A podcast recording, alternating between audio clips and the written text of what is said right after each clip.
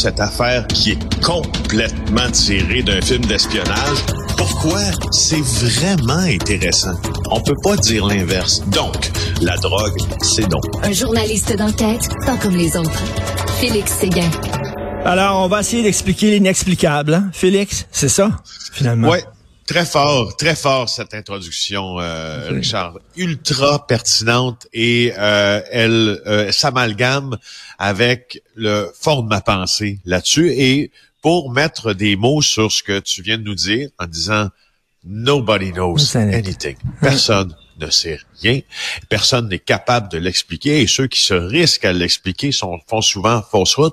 Je vais te donner des exemples de ce qui est arrivé dans la journée d'hier et des faits, justement, qui vont permettre de nous dire aujourd'hui encore que toutes les supputations sur bien des angles dans cet horrible dossier sont superflues, inutiles. Parce que toi, toute la journée hier, t'as travaillé là-dessus puis t'étais comme Hercule Poirot, qui tentait de résoudre l'énigme, finalement. Oui, exactement. Tu l'as pas résolu. On sait pas qui a tué dans le train de l'Europe Express, du Trans Express. Tu sais. On sait pas. Non, c'est ça. Et j'ai passé la journée à détricoter des rumeurs qui devenaient tellement sérieuses, même dans les milieux policiers, qui tombaient sous le sens. Alors, j'explique ceci ainsi. Évidemment, on a tous besoin d'une explication, hein? Quand une chose comme ça arrive, si on pense comme un individu normalement constitué, on se dit parfait. Si cet homme-là est entré dans la garderie avec son autobus en fracassant la vitrine de la cuisine, c'est qu'il avait une raison d'en vouloir soit à des enfants, soit à du personnel de la garderie, soit qu'elle avait valeur de symbole pour lui.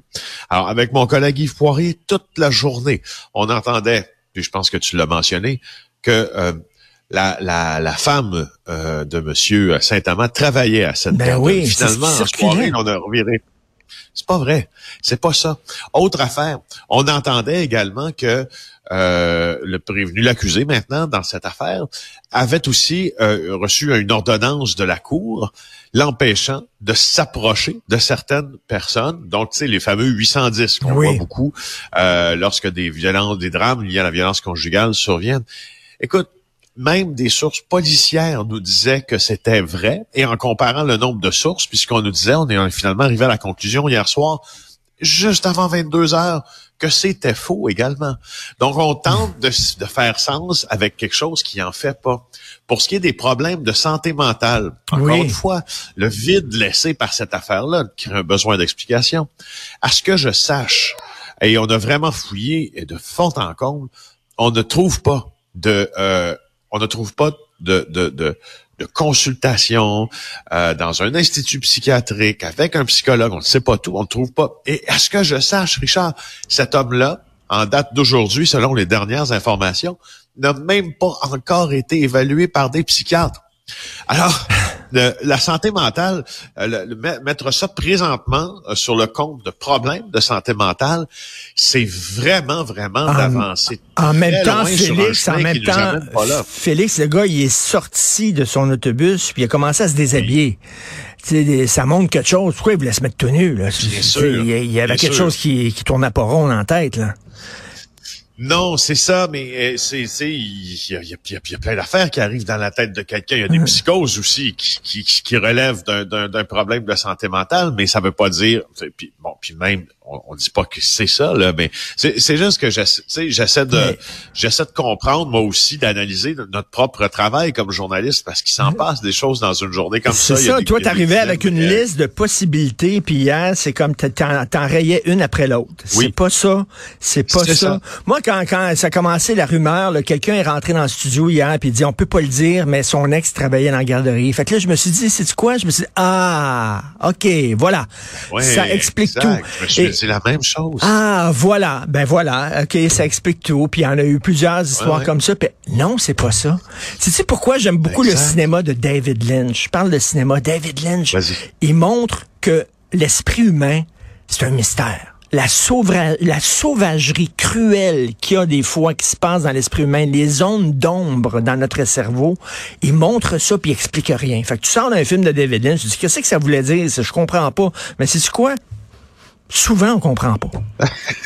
C'est ça. Ouais. Mais... oui, puis tu sais, d'arriver à tout ce cheminement-là pour pas comprendre, il y a un peu de déception dans ça, parce que le but, c'est d'informer le monde, n'est-ce pas? Donc, tu veux à la fin d'une journée, tu veux emmagasiner, puis en fait, tu veux confirmer le plus d'hypothèses possible, puis avoir la plus grande vérité possible. Puis là, tu arrives en fin de course, puis tu dis, ben, regarde, aucune idée. On ne sait pas. On est au même point que ce matin, ou presque, quand ça s'est produit. Et en plus, il y a des témoins, hein, Félix, des gens qui l'ont vu le matin quand ils ont commencé son chiffre de travail, puis ça a l'air qu'il semblait tout à fait correct, là. Ben oui, exactement. Puis là, ça nous, puisqu'on parle de l'accusé dans ce dossier, ça nous amène vers tout le débat aussi de le nommer ou non, hein, parce que ce qui a refait débat, notamment c'était après l'attentat de Christchurch, hein, en Nouvelle-Zélande, on a beaucoup parlé de l'utilité ou non de nommer les accusés, les auteurs de ce genre de crime extrêmement grave.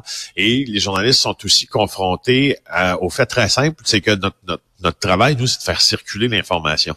Et le nom de l'accusé dans ce dossier, Pierre-Henri Saint-Amand, il fait partie des informations que les gens doivent recevoir, c'est ce qu'on estime. Par contre, ce que je regardais, en fait, c'est que l'INSPQ, après la tuerie de la Grande Mosquée de Québec, avait fait paraître, si tu veux, là, un genre de guide pour éclairer, en tout cas les journalistes.